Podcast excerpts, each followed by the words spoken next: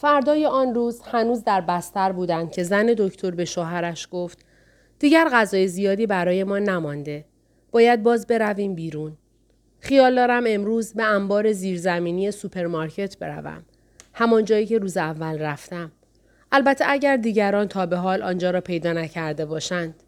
می توانیم برای یکی دو هفته غذا ذخیره کنیم. من هم با تو میآیم. و از یکی دو نفر دیگر هم می خواهیم که همراهمان بیایند. ترجیح می دهم فقط با تو بروم. آسانتر است.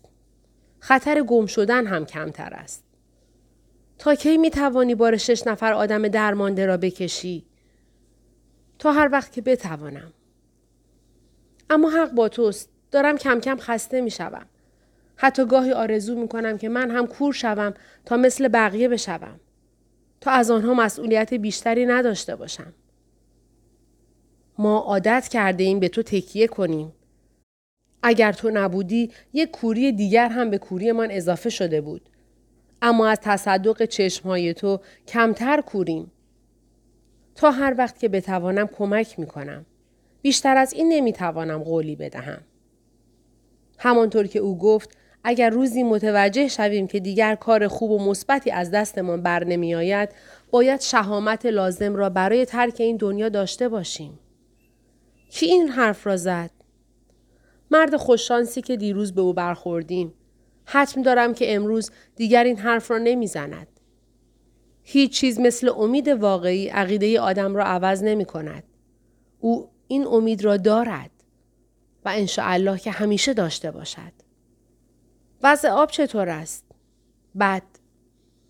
صبحانه بسیار مختصرشان با اشارات جست گریخته به اتفاقات شب گذشته همراه بود که لبخند به لبشان آورد. کلمات را به خاطر مراعات حضور پسرک لوچ در لفافه میپیچدند که در حقیقت اگر به یاد بیاوریم او در قرنطینه در چه صحنه های وحشتناکی حضور داشت احتیاط بیجایی بود. زن دکتر و همسرش راه افتادند. و این بار فقط سگ اشکی که نمی‌خواست در خانه بماند همراهشان بود. وضع خیابانها هر ساعت بدتر می‌شد. انگار در ساعات تاریکی بر حجم زباله ها افزوده می‌شد. انگار از جای دیگری از کشوری که هنوز زندگی عادی در آن جریان داشت شبانه می آمدند و سطرهای زبالهشان را خالی می کردند. اگر در سرزمین کورها نبودیم از ورای این تاریکی سفید شبه کامیون ها و گاری هایی را می دیدیم مملو و از آشغال، نخاله، قلب سنگ، فضولات شیمیایی، خاکستر، روغن سوخته، استخوان، شیشه، دل و روده حیوانات، باتری خالی، کیسه نایلون و کپه کپه کاغذ. آنچه نمی آورند پسمانده غذا است.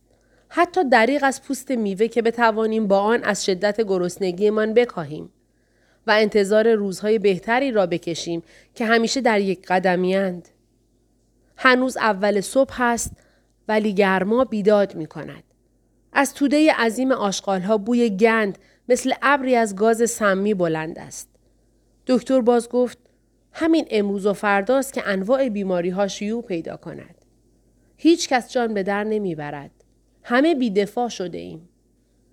زن گفت از شانس ما به جای باران همیشه طوفان می آید. ای کاش اینطور بود. اقلا باران رفع می کرد و باد بوی گند را با خودش می برد. سگ اشکی با بیتابی اینور و آنور را بو می کشد. می ایستد تا توده ای از زباله را زیر رو کند. شاید زیر زباله ها غذای لذیذ بینظیری پنهان بود که نمی توانست پیدا کند. اگر تنها بود از اینجا جم نمی‌خورد.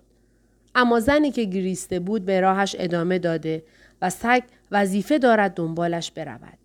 کسی نمی‌داند کی لازم می شود اشک پاک کرد. راه رفتن آسان نیست. در بعضی از خیابانها به خصوص خیابانهای سرازیر باران سنگین که مبدل به سیلاب شده بود ماشینها را به یکدیگر یا ساختمانها کوبیده و درها و ویترین مغازه ها را شکسته بود. کف زمین پوشیده از تکه های کلفت شیشه شکسته است. جسد مردی که میان دو ماشین گیر کرده در حال پوسیدن است. زن دکتر سرش را بر می گرداند. سگ اشکی نزدیک می رود. اما مرگ او را می ترساند. دو قدم جلو می گذارد. ناگهان موهای بدنش سیخ می شود. زوزه گوشخراشی از حلقومش بیرون می آید.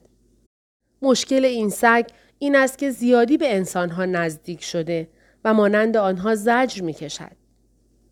از میدان عبور کردند که گروه های اشخاص کور با گوش دادن به سخنان افراد کور دیگر خودشان را سرگرم کرده بودند.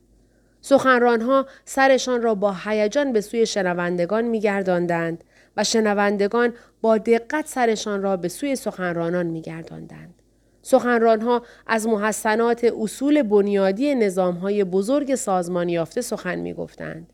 از مالکیت خصوصی، از بازار پولی آزاد، از اقتصاد آزاد، از بورس اوراق بهادار و سهام، از مالیات، از بهره، از مصادره و تصرف، از تولید، از توزیع، از مصرف، از عرضه و تقاضا، از فقر و ثروت، از ارتباطات، از سرکوب و بزهکاری، از بلیت بخت آزمایی، از زندانها، از قانون کیفری، از قانون مدنی، از مقررات راهنمایی و رانندگی، از فرهنگ نامه، از کتاب راهنمای تلفن، از شبکه های فحشا، از کارخانه های اسلحه سازی، از ارتش، از قبرستان ها، از پلیس، از قاچاق، از مواد مخدر، از داد و ستد مجاز کالاهای قاچاق، از پژوهش های دارویی، از قمار، از هزینه کشیش و کفن و دفن، از عدالت، از وام، از احزاب سیاسی، از انتخابات، از مجلس، از حکومت، از افکار محدب یا مقعر، افقی یا عمودی و مایل، متمرکز یا پراکنده یا گذرا، از خراش تارهای صوتی، از مرگ واژه ها. زن دکتر به شوهرش گفت دارند از سازماندهی حرف می‌زند. دکتر جواب داد می‌دانم و دیگر حرفی نزد. به راهشان ادامه دادند. زن دکتر رفت نقشه شهر را که در نبش خیابانی بود نگاه کند که مثل یک علامت راهنمایی کهنه راه را نشان می‌داد. ما خیلی به سوپرمارکت نزدیکیم. در همین جا بود که روزی که راهش را گم کرده بود دچار ضعف شده و گریسته بود. آن هم در حالی که کیسه های پلاستیکی غذا که خوشبختانه پر و پیمان بود از فرط سنگینی به طرز مضحکی کمرش را خم کرده بود. از شدت پریشانی و درماندگی برای تسلی به یک سگ متوسل شده بود. همان سگی که اکنون اینجا به گله های سگی که زیاد نزدیک می شوند چنگ و دندان نشان می دهد. انگار به آنها می گوید نمی توانید مرا گول بزنید از اینجا دور شوید. یک کوچه سمت چپ، کوچه دیگری سمت راست و به ورودی سوپرمارکت می رسند. به در ورودی خودش است همینجاست کل ساختمان اینجاست اما هیچ تنابنده به سوپرمارکت رفت و آمد ندارد از توده ای که در تمام ساعات روز و شب مورچوار در این مغازه ها به سر می‌برند و از آمد و رفت جمعیت امرار معاش می کنند اثری نیست. زن دکتر نگران شد و به شوهرش گفت دیر رسیدیم. یک تکه نان خشک هم باقی نمانده. چرا این حرف را می‌زنی؟ نمی بینم کسی برود و بیاید. شاید هنوز انبار زیرزمینی را پیدا نکرده باشند. امید من هم همین است. هنگام این گفتگو در پیادهروی مقابل سوپرمارکت ایستاده بودند. در کنارشان سه نفر کور ایستاده بودند. انگار که منتظر سبز شدن چراغ عابر پیاده باشند. زن دکتر متوجه حالت چهره آنها نشد. سیمایشان حاکی از شگفتی و حیرت بود. حاکی از ترسی مبهم. زن دکتر ندید که یکی از آنها دهان باز کرد چیزی بگوید اما فورا آن را بست. شانه بالا انداختن او را هم ندید. احتمال می دهیم مرد کور پیش خود فکر کرد حالا خواهید فهمید. زن دکتر و شوهرش وقتی از وسط خیابان رد می شدند اظهار نظر کور دومی را نتوانستند بشنوند. چرا آن زن گفت که نمی بیند؟ نمی بیند کسی برود و بیاید؟ و کور سومی جواب داد این یک عادت حرف زدن است. چند لحظه پیش وقتی سکندری رفتم به من گفتی درست ببینم پایم را کجا می‌گذارم. این هم در واقع همان است. ما هنوز عادت دیدن را حفظ کرده ایم.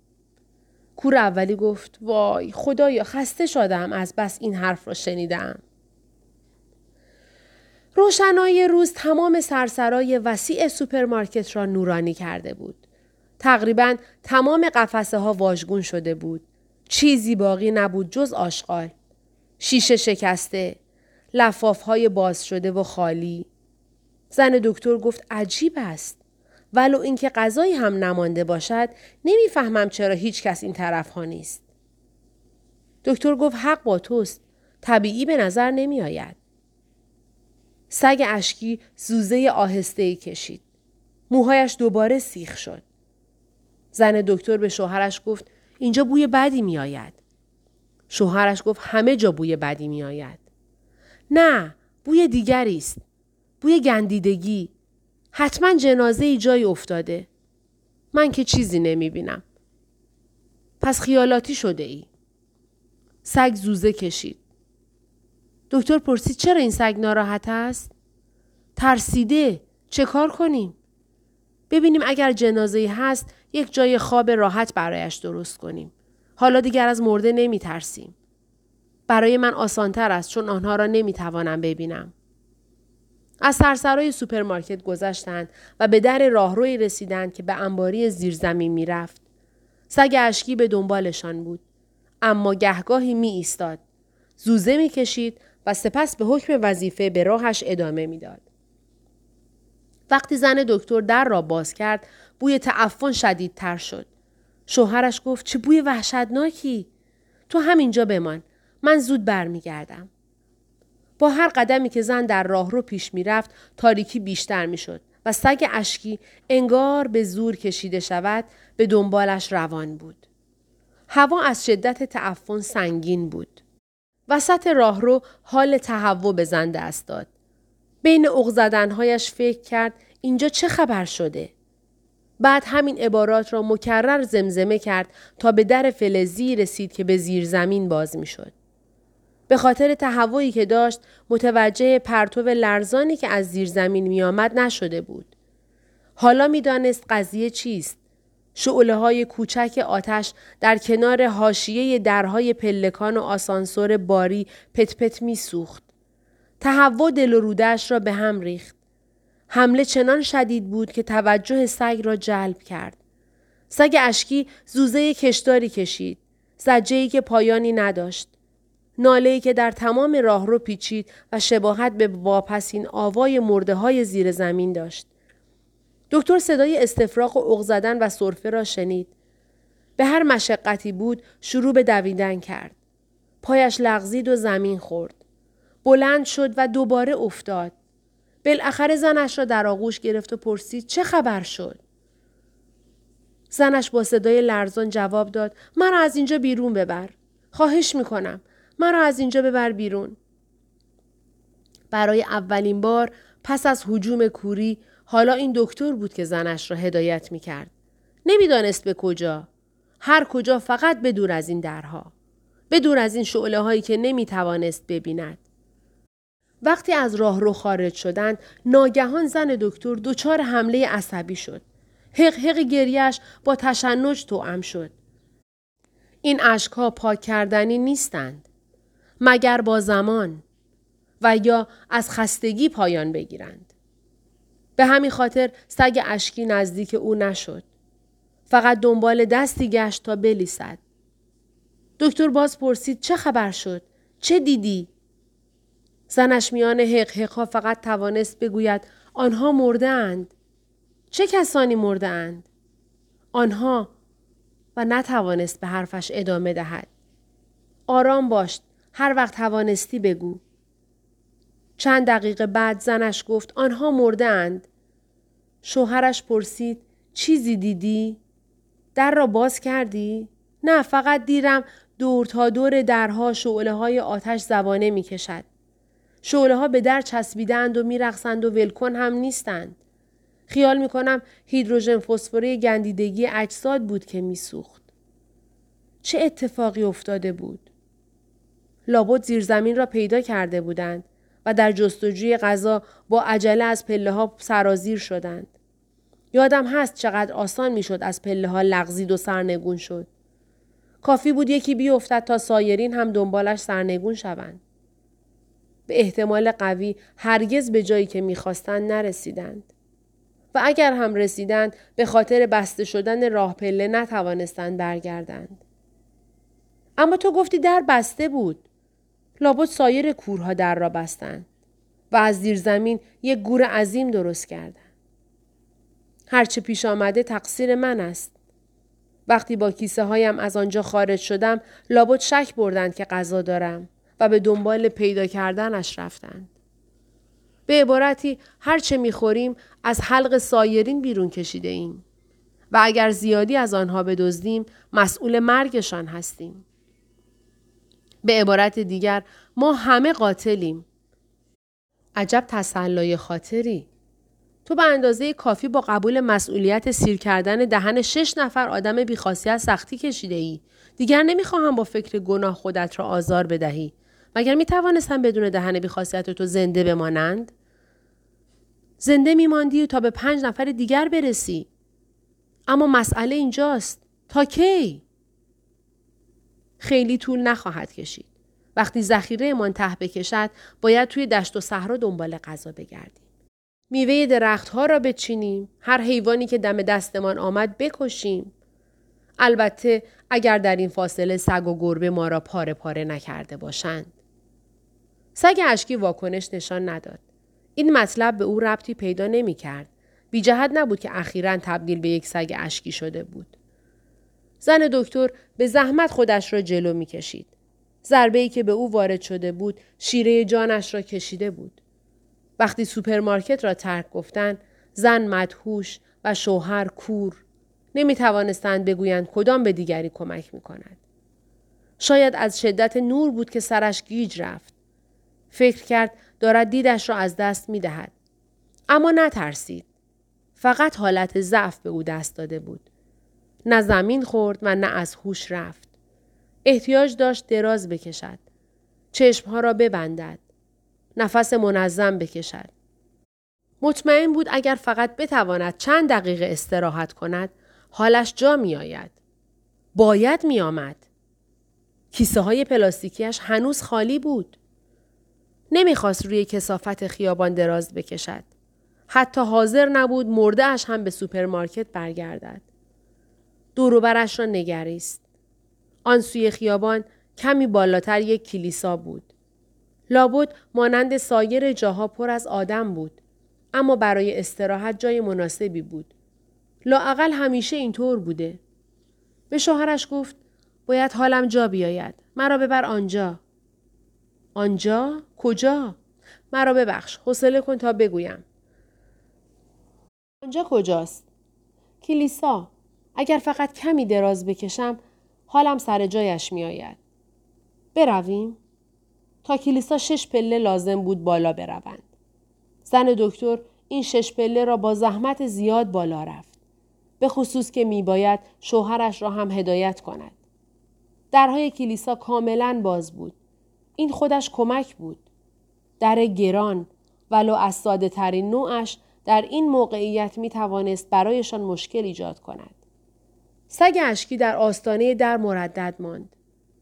با اینکه در ماههای اخیر سگها آزادی داشتند هر جا می‌خواهند بروند، در مغز همگیشان از گذشته های دور برای نوع آنها یک تحریم ژنتیکی برنامه ریزی شده بود که ورود به کلیسا را ممنوع می کرد. لابد مانند قانون ژنتیکی دیگری که حکم می کند هر جا می روند محدودهشان را نشانه گذاری کنند. خدمات ارزنده و وفادارانه اجداد این سگ اشکی وقتی زخمهای چرکین قدیسان را میلیسیدند آن هم پیش از آن که آنها به عنوان قدیس شناسایی و تایید شوند عملی از روی شفقت و ایثار محض بود. چون خوب می‌دانیم که هر گدایی هر اندازه هم که زخم بر جسم و همچنین روح که زبان سگها به آن نمی‌رسد داشته باشد نمی‌تواند قدیس شود. سگ حالا جرأت پیدا کرد وارد حریم مقدس شود در باز بود دربانی نبود و دلیل مهمتر این که زنی که گریسته بود داخل شده بود. من نمی‌دانم خودش را چگونه می کشد. زیر لب فقط دو کلمه به شوهرش زمزمه می کرد. مرا بگیر. کلیسا مملو و از جمعیت است. حتی یک وجب جای خالی هم پیدا نمی شود. بی اقراق می توان گفت یک سنگ هم نیست که آدم سرش را روی آن بگذارد. بار دیگر سگ اشکی خاصیتش را ثابت کرد. با دو قررش و یکی دو یورش که از خوب ستینت نبود توانست جای باز کند تا زن دکتر خودش را بیاندازد و بالاخره کاملا چشم ببندد و از هوش برود. شوهرش نبز او را گرفت. ثابت و منظم. و فقط کمی ضعیف. بعد سعی کرد او را بلند کند. زنش در حالت مناسبی قرار نداشت. باید به سرعت خون به مغزش برسد. جریان خون در مغز بیشتر شود. بهترین کار این است که او را بنشاند و سرش را میان دو زانویش بگذارد. و بعد هم او را به دست طبیعت و قوه جاذبه بسپرد. بالاخره پس از چند بار تلاش ناموفق توانست او را بلند کند و بنشاند. چند دقیقه بعد زن دکتر نفس عمیقی کشید. تکان نامحسوسی خورد و رفته رفته به هوش آمد. شوهرش گفت هنوز نباید از جایت تکان بخوری. سرت را باز هم پایین نگه دار. اما او حالش خوب بود. سرگیجه نداشت. چشمهایش کاشی های کف زمین را که به خاطر تقلای سگ نسبتا تمیز بود می‌دید. سرش را به سوی ستونهای کشیده و تاقهای بلند قوسی گرفت تا از صحت و ثبات گردش خونش اطمینان پیدا کند. بعد گفت حالم خوب است. اما در همان لحظه فکر کرد یا دیوانه شده و یا از پیامد سرگیجهش دچار توهمات شده است. آنچه در مقابلش می‌دید نمی توانست حقیقت داشته باشد. آن مرد میخکوب شده به صلیب چشمند سفید داشت و در کنارش زنی بود که قلبش با هفت نیزه سوراخ سوراخ شده بود. چشمهای او نیز با چشمبند سفیدی پوشیده بود. فقط آن مرد و آن زن در آن وضع نبودند. تمام نقاشی های کلیسا چشمهایشان پوشیده بود. مجسمه ها یک پارچه سفید دور سرشان گره خورده بود. رنگ سفید زخیمی با یک حرکت قلمو روی نقاشی ها کشیده شده بود. زنی به دخترش خواندن میآموخت. هر دو با های پوشیده و مردی با یک کتاب باز که بچه کوچکی روی آن نشسته بود. هر دو با های پوشیده. و مرد دیگری با بدنی پوشیده از پیکان با چشمهای پوشیده و زنی با چراغ روشن با چشمهای پوشیده و مردی که بر دستها و پاها و سینه زخم داشت با چشمهای پوشیده و مرد دیگری با یک شیر هر دو با چشمهای پوشیده. و مرد دیگری با یک بره هر دو با چشمهای پوشیده. و مرد دیگری با یک عقاب هر دو با چشمهای پوشیده. و مرد دیگری نیزه در دست بالای سر مردی که به خاک قلتیده که شاخ و سم دارد هر دو با چشمهای پوشیده. و مردی دیگر ترازو به دست با چشمهای پوشیده. و یک پیرمرد تاس با یک گل سوسن سفید در دست با چشمهای پوشیده. و مرد دیگری که به شمشیری برهنه تکیه داده با چشمهای پوشیده. و زنی با کبوتر هر دو با چشمهای پوشیده. مردی با دو کلاق سیاه هر سه با چشمهای پوشیده. فقط یک زن بود که چشمهایش پوشیده نبود. چون چشمهای از حدقه درآوردهاش را در یک سینی نقره به دست داشت زن دکتر به شوهرش گفت اگر به تو بگویم در مقابلم چه می‌بینم باورت نمی شود. در همه نقاشی های کلیسا چشم ها پوشیده است. چقدر عجیب. علتش را نمی‌دانم. من هم همینطور. شاید کار کسی باشد که وقتی فهمید مثل سایرین کور می شود ایمانش به شدت متزلزل شد. یا شاید هم کار کشیش محل باشد. شاید فکر کرده اگر کورها نمی توانند تصاویر را ببینند تصاویر هم نباید کورها را ببینند. تصویرها که نمی بینند. اشتباه می کنی. تصویرها با چشمای کسانی که آنها را می نگرند می بینند. فقط نکته اینجاست که حالا هیچ کس از کوری بی نصیب نمانده. تو که هنوز می‌بینی. من هرچه بیشتر میگذرد کمتر و کمتر می‌بینم. ولو اینکه بیناییم را از دست ندهم بیشتر و بیشتر کور می‌شوم. چون کسی نیست که مرا ببیند. اگر کشیش چشم نقاشی ها را پوشانده باشد اما این فقط حدس من است. تنها فرضیه منطقی همین است. تنها فرضیه است که به درد و رنجمان اعتبار می بخشد. آن مرد را مجسم می کنم که از سرزمین کورها به اینجا می آید. فقط برای این به آن سرزمین برمیگردد که خودش هم کور شود. درهای بسته را مجسم می کنم و کلیسای خالی را. سکوت و مجسمه ها و نقاشی ها را. آن مرد را می بینم که از یک نقاشی سراغ نقاشی دیگر می رود. از محراب ها بالا می رود و نوارها را گره کور می زند تا باز نشوند و نلغزند. روی نقاشی ها دو بار رنگ سفید می زند تا شب سفیدی را که در آن غرق هستند سفیدتر کنند.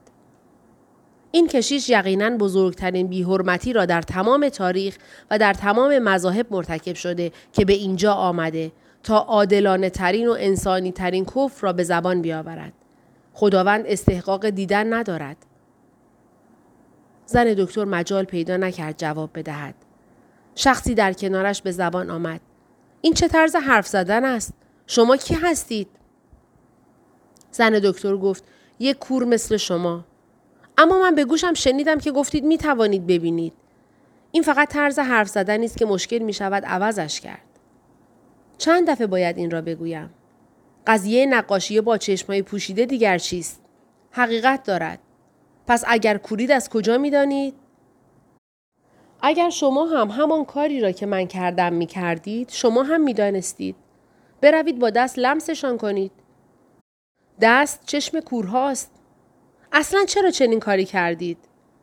چون فکر می کردم برای رسیدن به جایی که رسیدم باید شخص دیگری کور بوده باشد و این قضیه کشیش محل که می‌گویید چشم نقاشی ها را پوشانده من او را خوب می شناختم. امکان ندارد چنین کاری کرده باشد. هرگز نمی شود رفتار آدم ها را پیش بینی کرد. باید صبر کرد. باید انتظار کشید. زمان است که بر ما حاکم است. زمان است که در آن سر میز با ما قمار می کند و تمام برگ ها را در دست دارد. باید برگ های برنده زندگی را برگ های برنده زندگیمان را حدس بزنیم. صحبت از قمار در کلیسا گناه است. بلند شوید. اگر به حرفایم شک دارید از دستهایتان استفاده کنید.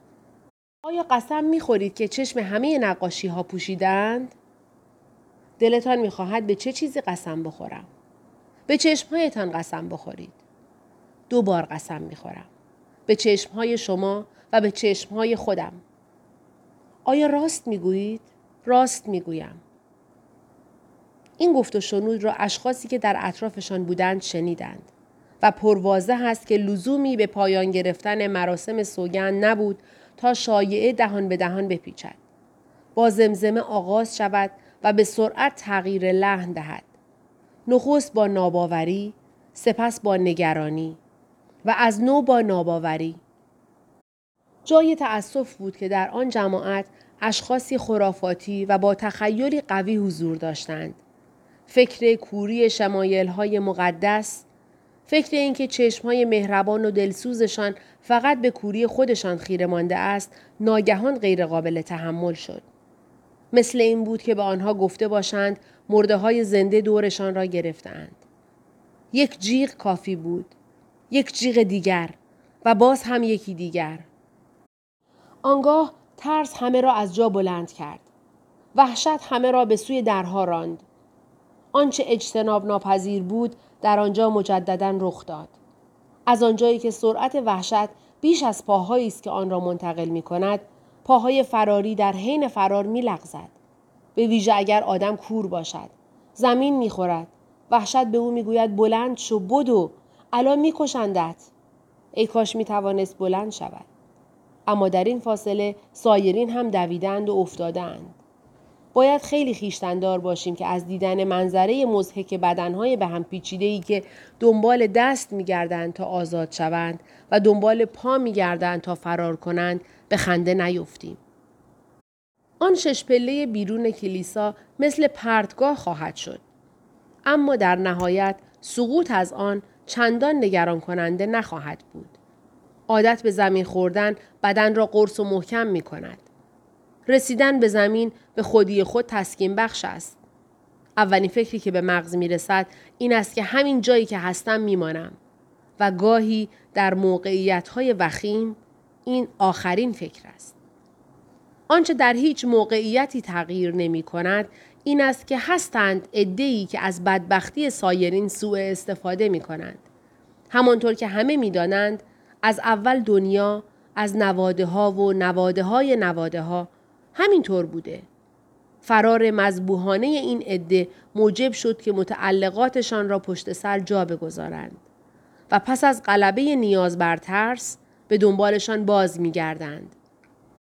بعد هم باید این مسئله قامز را دوستانه حل کرد که چه چیزی مال من است و چه چیزی مال تو. می‌بینم که اندک غذای ما ناپدید شده. احتمالا این حقه زشت کار زنی است که گفت چشم همه نقاشی ها پوشیده است. واقعا بعضی ها حاضرن تن به چه کارها بدهند. عجب داستانهایی سرهم می کنند تا چند تکه نان خشک را از حلقوم مردم بدبخت بیرون بکشند. اما تقصیر سگ بود. میدان را که خالی دید دوید و تمام گوشه و کنارها را زیر و رو کرد. بعد هم به خودش پاداش داد. کاری عادلانه و طبیعی بود و به تعبیری راه دسترسی به منبع غذا را به زن دکتر و شوهرش نشان داد.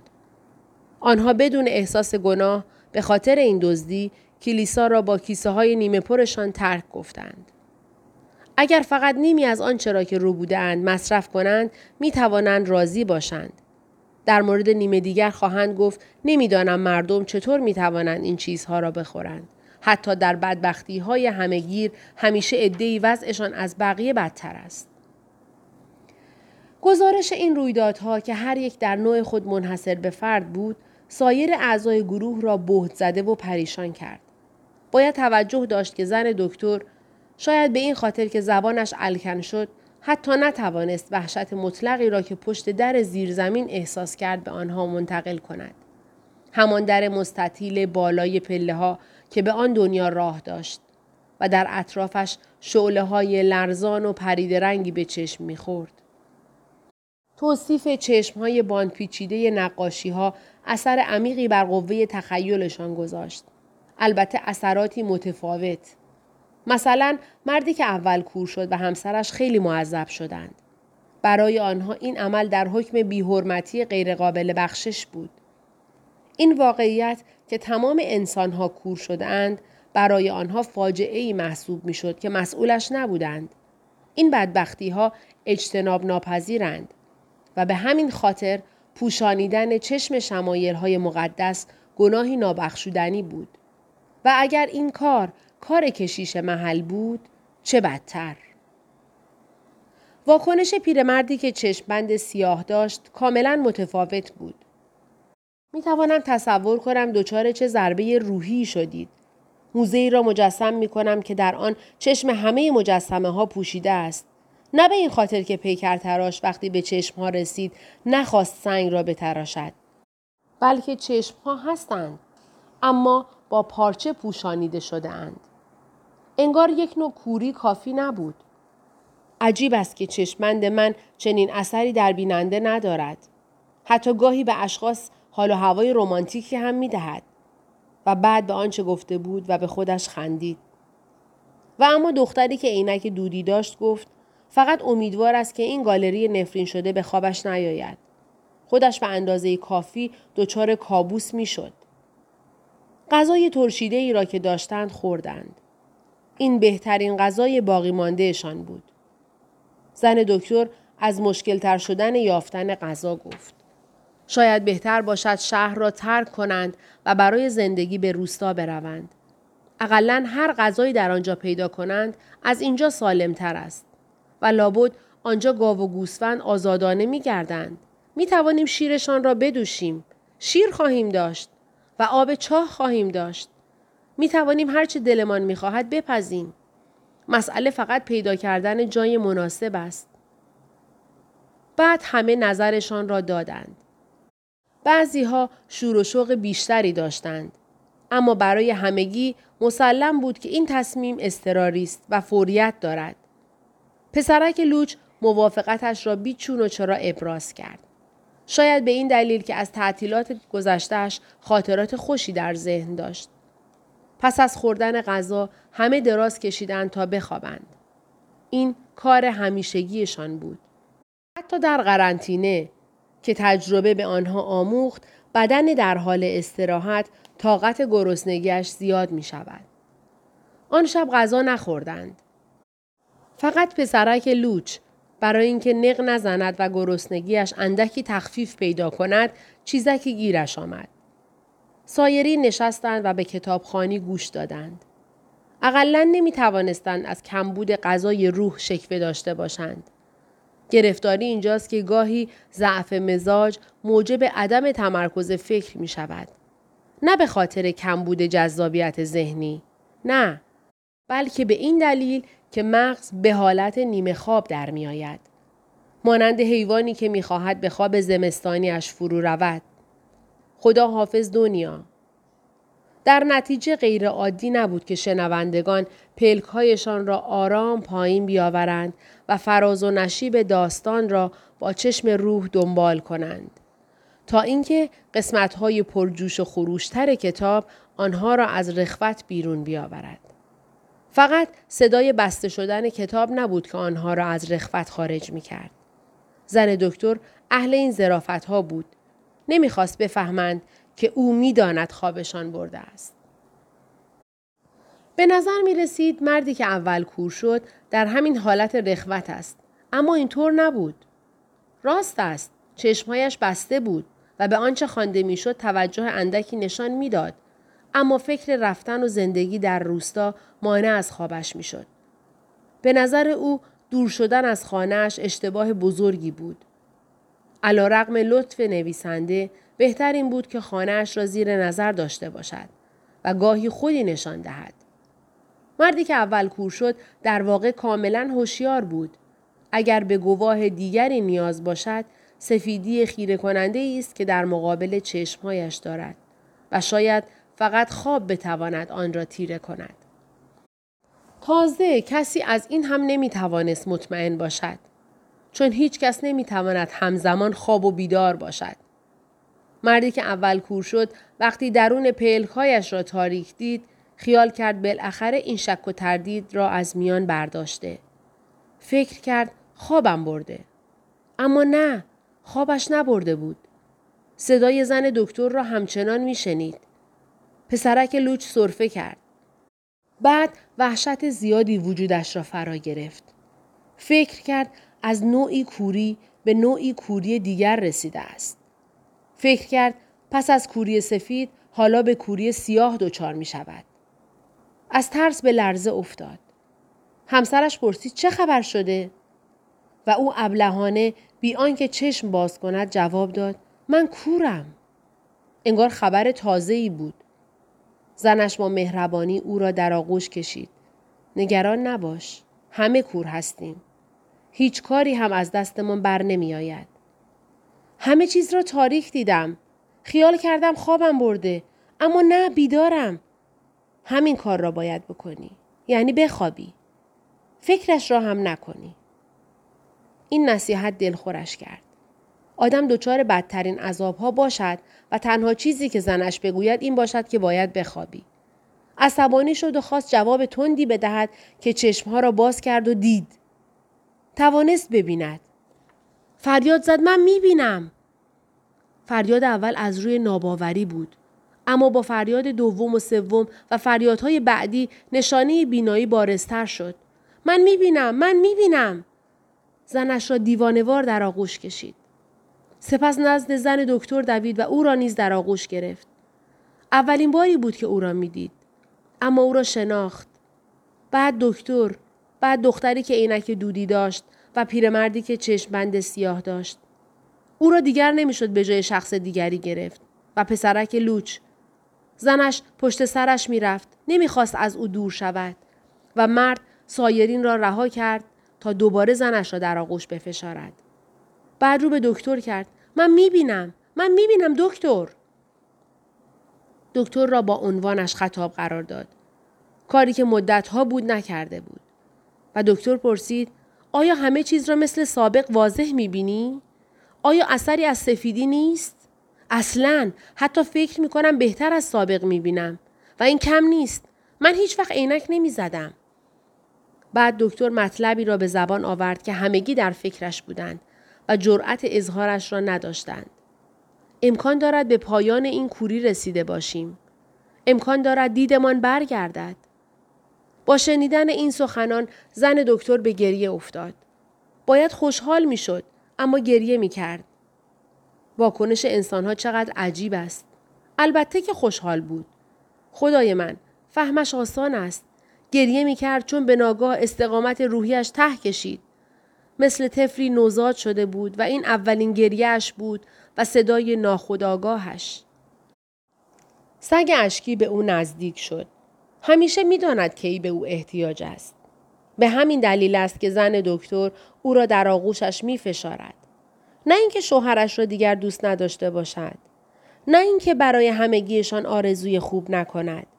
اما در آن لحظه چنان احساس تنهایی شدیدی می کرد و این احساس چنان غیر قابل تحمل بود که به نظرش رسید فقط اتش قریب سگ که اشکهایش را میلیسید توان غلبه بر احساسش را دارد. شادی همگانی مبدل به تشویش شد. دختری که عینک دودی داشت پرسید حالا تکلیف چیست؟ بعد از این اتفاق من که خوابم نخواهد برد. مردی که چشمند سیاه داشت گفت هیچ کس نمی‌تواند بخوابد. فکر می‌کنم بهتر است اینجا بمانیم و جمله اش را ناتمام گذاشت. انگار هنوز در تردید بود. بعد جمله اش را تمام کرد و گفت و منتظر باشیم. منتظر ماندند. سه شعله چراغ چهره های اطراف را روشن می کرد. اول همه با هیجان با همدیگر حرف می زدند.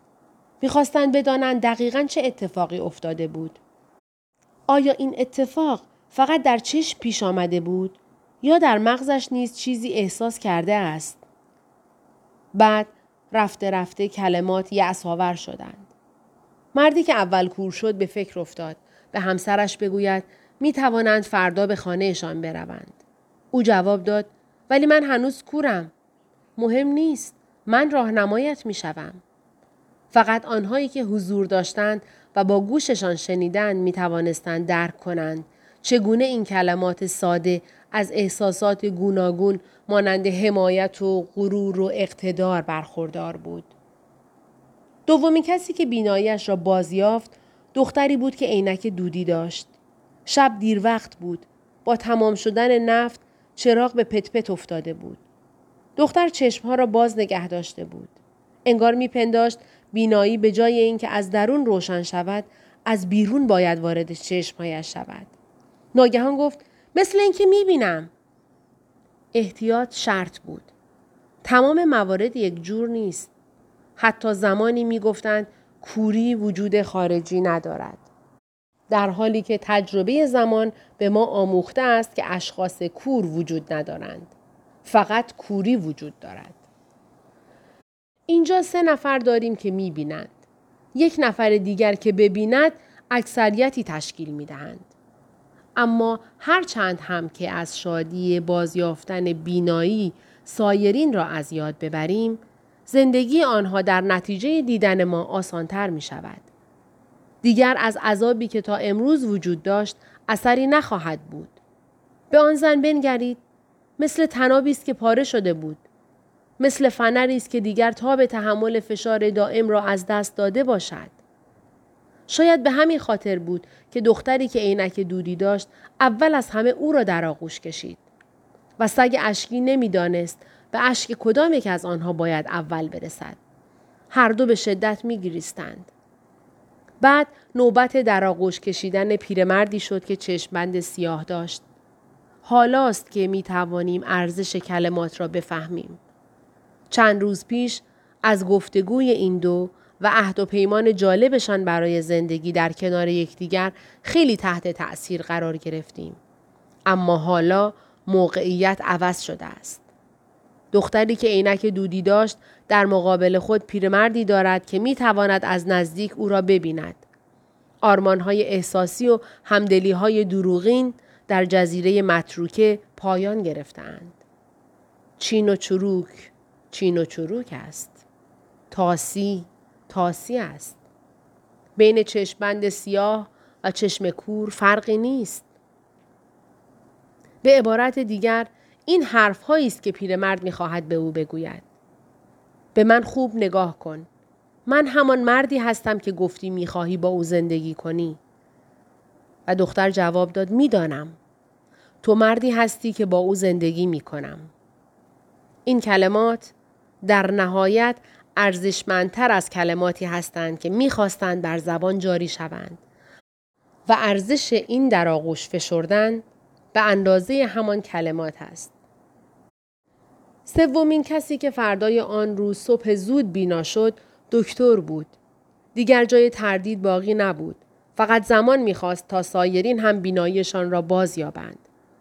کنار گذاشتن اظهار نظرهای مفصل و طبیعی و قابل پیش بینی که به اندازه کافی در بالا به آن اشاره کردیم و تکرارش ولو در مورد شخصیت های اصلی این روایت جایز نیست. دکتر سوالی را که در ذهنها مطرح بود به زبان آورد. بیرون چه خبر است؟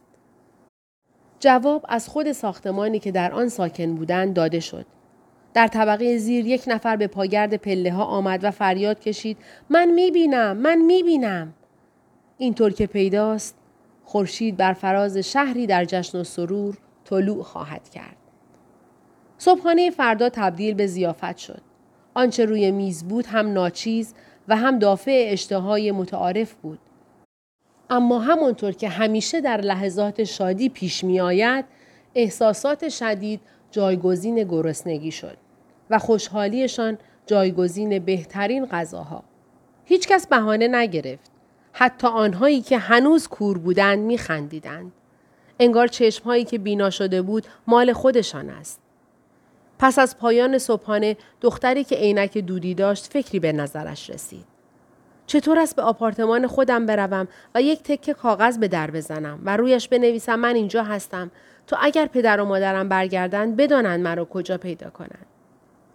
پیرمردی که چشمبند سیاه داشت گفت اجازه بده من هم همراهت بیایم. دلم می‌خواهد بدانم بیرون چه خبر است. و مردی که اول کور شده بود به همسرش گفت ما هم برویم بیرون. شاید نویسنده هم بینایش را باز یافته و در فکر برگشتن به خانه خودش باشد. در راه سعی می کنم چیزی برای خوردن پیدا کنم. دختری که عینک دودی داشت گفت من هم همینطور. چند دقیقه بعد وقتی تنها ماندند دکتر کنار زنش نشست. پسرک لوچ گوشه مبل چرت می‌زد. سگ اشکی دراز کشیده بود و پوزه روی دستها گذاشته بود. چشمهایش را باز و بسته می کرد تا ثابت کند هوشیار است. با اینکه در طبقات بالا بودند، از پنجره باز هیاهوی صداهای هیجان زده ای به گوش می رسید. خیابانها باید پر از جمعیت باشد. آنهایی که بیناییشان را بازیافته بودند این سه واژه را فریاد می‌زدند. من می توانم ببینم. من می توانم ببینم. و آنهایی که تازه بینا شده بودند هوار می‌زدند من می بینم من می بینم داستانی که مردم در آن می‌گفتند من کورم به راستی متعلق به دنیای دیگری است. پسرک لوچ زمزمه ای کرد. لابد در رویاست. شاید مادرش را خواب دیده. و از او می‌پرسد مرا می‌بینی؟ مرا می‌بینی؟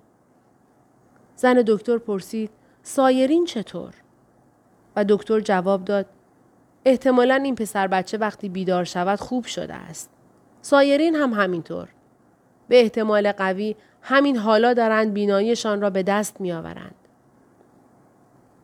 دوستمان که چشم بند دارد دچار شک می شود. چرا؟ به خاطر آب مرواریدش. هرچه باشد از بار آخری که چشمش را معاینه کردم باید وضعش بدتر شده باشد. پس کور میماند؟ نه وقتی زندگی به حالت عادی برگشت وقتی همه چیز دوباره به کار افتاد عملش می‌کنم.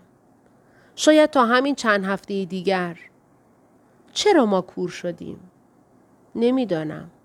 شاید روزی بفهمیم. می‌خواهی عقیده مرا بدانی؟ بله بگو. فکر نمی کنم ما کور شدیم. فکر می کنم ما کور هستیم. کور اما بینا. کورهایی که می توانند ببینند اما نمی بینند. زن دکتر از جا برخاست و به سوی پنجره رفت. به خیابان زیر پایش که مملو و زباله بود نگریست. مردم را دید که فریاد می‌کشند و آواز می‌خوانند. آنگاه سر به سوی آسمان بلند کرد و همه چیز را سفید دید. فکر کرد حالا نوبت من است. از ترس نگاهش را به پایین دوخت. شهر هنوز سر جایش بود.